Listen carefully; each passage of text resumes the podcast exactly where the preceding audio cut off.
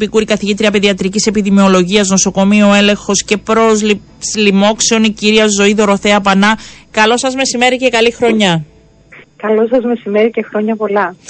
Νομίζω ότι κάποιοι άρχισαν έτσι να ανησυχούν περαιτέρω με αυτές τις συσκέψεις, με την αύξηση των κρουσμάτων.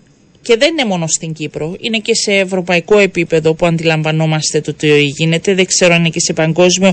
Θα πρέπει να ανησυχούμε ή ήταν λόγω του ερχομού του χειμώνα και είναι μια έξαρση?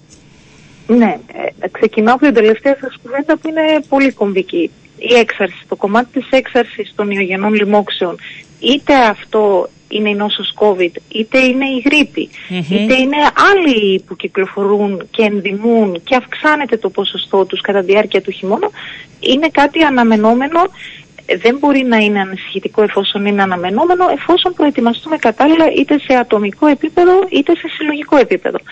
Θέλω να πω ότι σε καμία περίπτωση δεν μπορεί να συγκρίνουμε τις περιόδους που βιώσαμε κατά τη διάρκεια της πανδημίας, όμως υπάρχουν προβληματισμοί σχετικά με το πώς πρέπει να πορευτούμε με τον καλύτερο δυνατό τρόπο κατά τη διάρκεια του χειμώνα.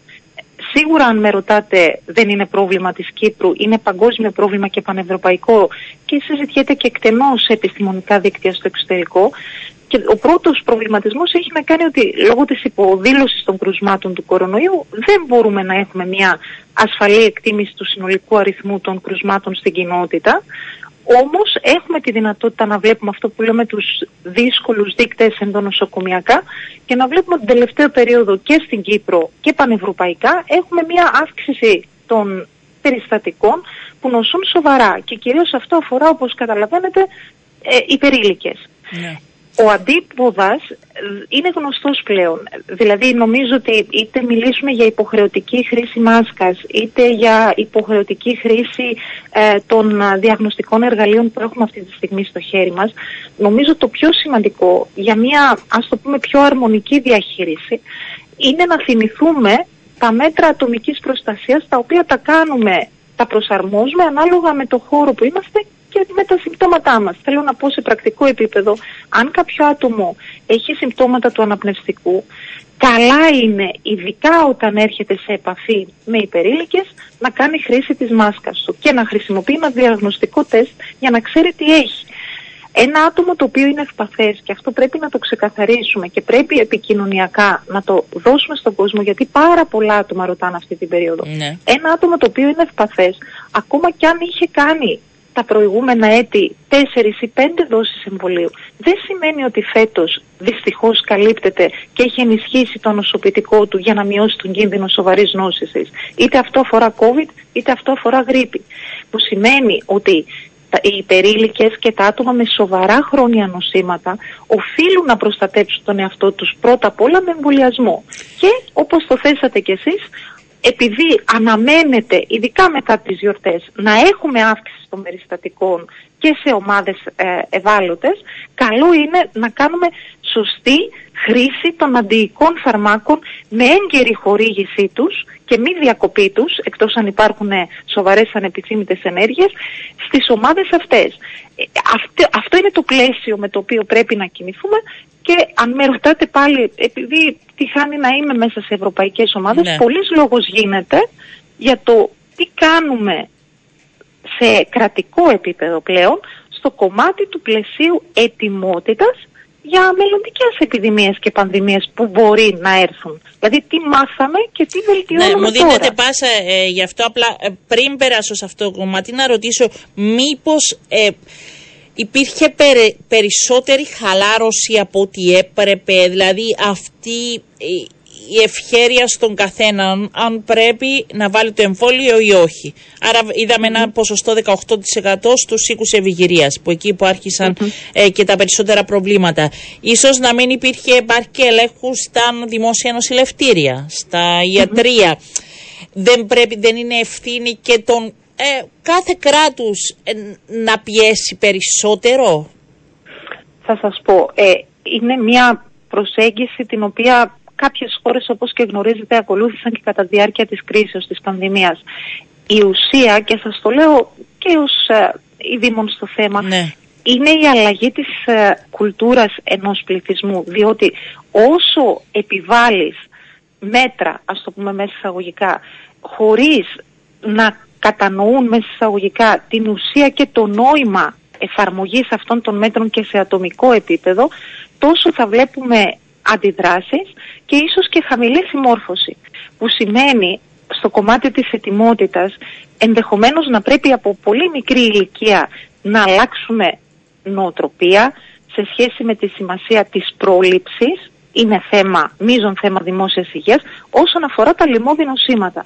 Και επειδή δυστυχώς και σύμφωνα και με τον Παγκόσμιο Οργανισμό Υγείας ενδέχεται και δεν ξέρουμε πότε να έρθουμε αντιμέτωποι με σοβαρές επιδημίες, είναι επιτακτική ανάγκη να ξεκινήσουμε μια τέτοια προσέγγιση εκπαίδευσης και ευαισθητοποίησης και του κοινού και του προσωπικού υγείας. Ανοίγω παρένθεση, το ποσοστό εμβολιασμού των γιατρών και των νοσηλευτών στην Κύπρο είναι πάρα πολύ χαμηλό, όμως δεν νομίζω ότι η πιο ορθή προσέγγιση είναι η επιβολή, ναι, για τους λόγους που σας προανέφερα. Ναι. Άρα θέλει μια πολύ εμπεριστατωμένη προσέγγιση και ένα πλαίσιο βάσει και της εμπειρίας άλλων κρατών που να μπορέσουμε να το προσαρμόσουμε στην Κύπρο και να προχωρήσουμε ένα βήμα μπροστά για να είμαστε καλύτερα, αν με ρωτάτε, προετοιμασμένοι για ενδεχόμενες κρίσεις που μπορεί να έρθουν σε αυτό το χώρο.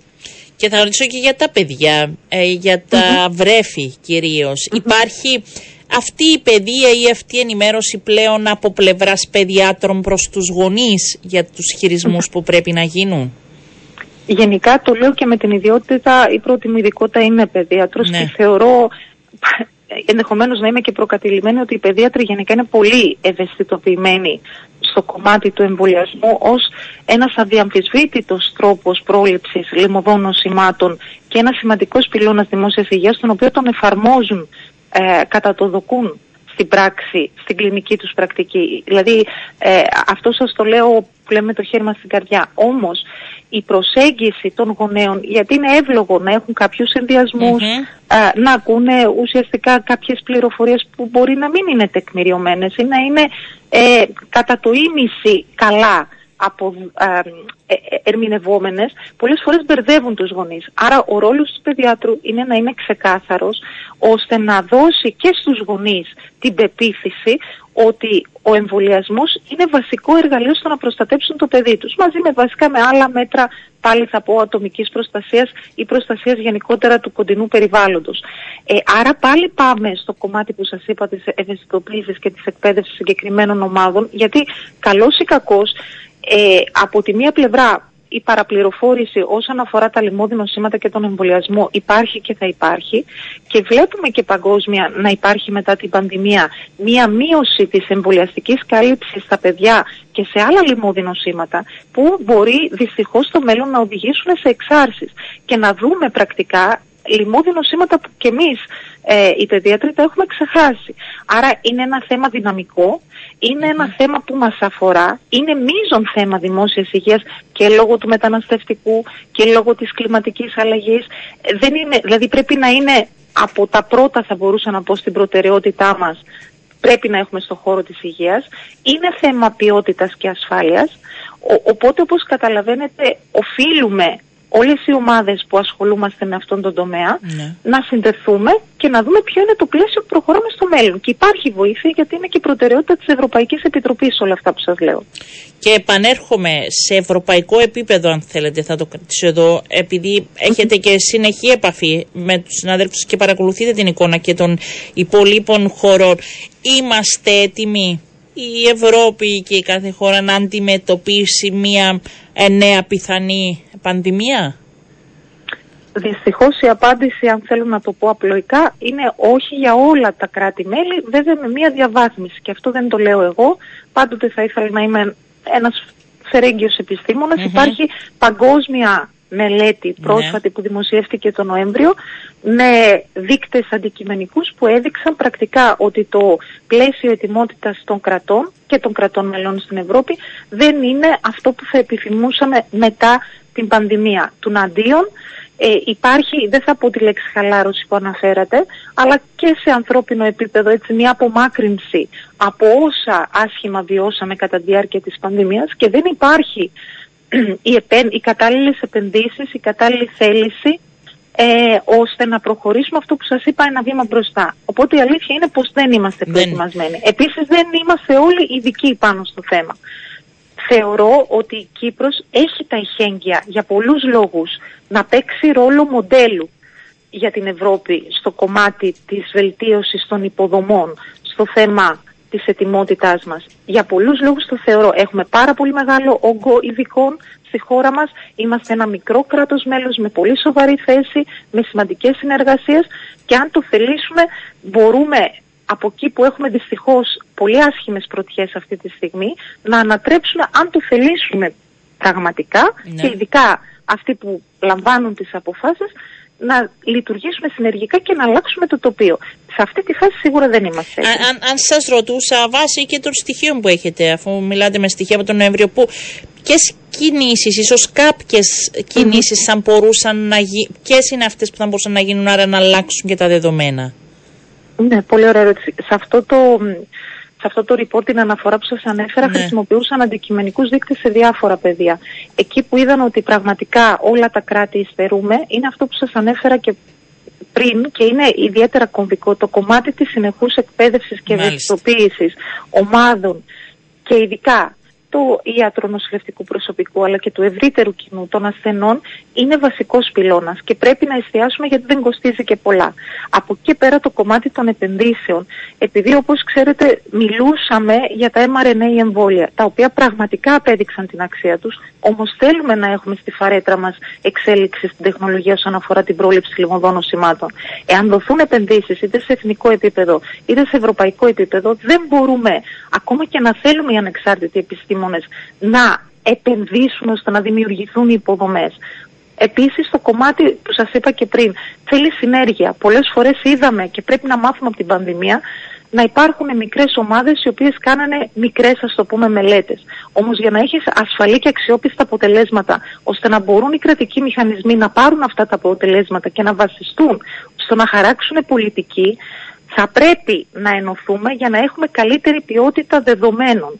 Άρα θέλω να πω ότι υπάρχουν κριτήρια και δείκτες τους οποίους μπορούμε να δούμε πού υστερούμε και πού μπορούμε να βελτιωθούμε. Όλα αυτά είναι, όπως σας είπα, μέσα στην συγκεκριμένη αναφορά. Ναι. Και ποια είναι η χώρα που έχει ίσως τους καλύτερους δείκτες? Θα σας πω, οι χώρες οι οποίες είχαν διαχρονικά υποδομές στις οποίες μπορούν να συλλέξουν αξιόπιστα και να αναλύσουν δεδομένα και είχαν διαχρονικά πολύ καλή σχέση και σχετικούς οργανισμούς που ασχολούνταν με κομμάτια της δημόσιας υγείας, ευνοούνται γιατί έχουν ήδη μητρώα και δεδομένα που μπορούν να τα εξελίξουν. Άρα δεν ξεκινάμε, είναι η αλήθεια, όλες οι χώρες από την ίδια φάση. Βέβαια, η αλήθεια είναι ότι κατά τη διάρκεια της κρίσης γίνανε τεράστια βήματα βελτίωσης των μηχανισμών, των υποδομών, της συνεργασίας και της συνέργειας. Το θέμα είναι τώρα σε αυτή τη φάση, πριν ξαναβρούμε το πρόβλημα, γιατί σας λέω, πείτε ότι έρχεται η γρίπη των πτηνών ως η επόμενη επιδημία. Μπορούμε να αξιοποιήσουμε τις υπάρχουσες δομές και να τις βελτιώσουμε? Αυτό είναι το ερώτημα που πρέπει να θέσουμε αυτή τη στιγμή, νομίζω. Και είναι πολύ πιο κρίσιμο από το να βλέπουμε τα κρούσματα ή υποχρεωτικά μέτρα ενδεχομένως, γιατί έχουμε περάσει σε άλλη φάση της πανδημίας. Δεν έχουμε πια πανδημία. Ναι. Όμως αξιοποιούμε τη γνώση της πανδημίας. Σας ευχαριστώ πάρα πολύ. Να είστε καλά. Καλό σας μεσημέρι.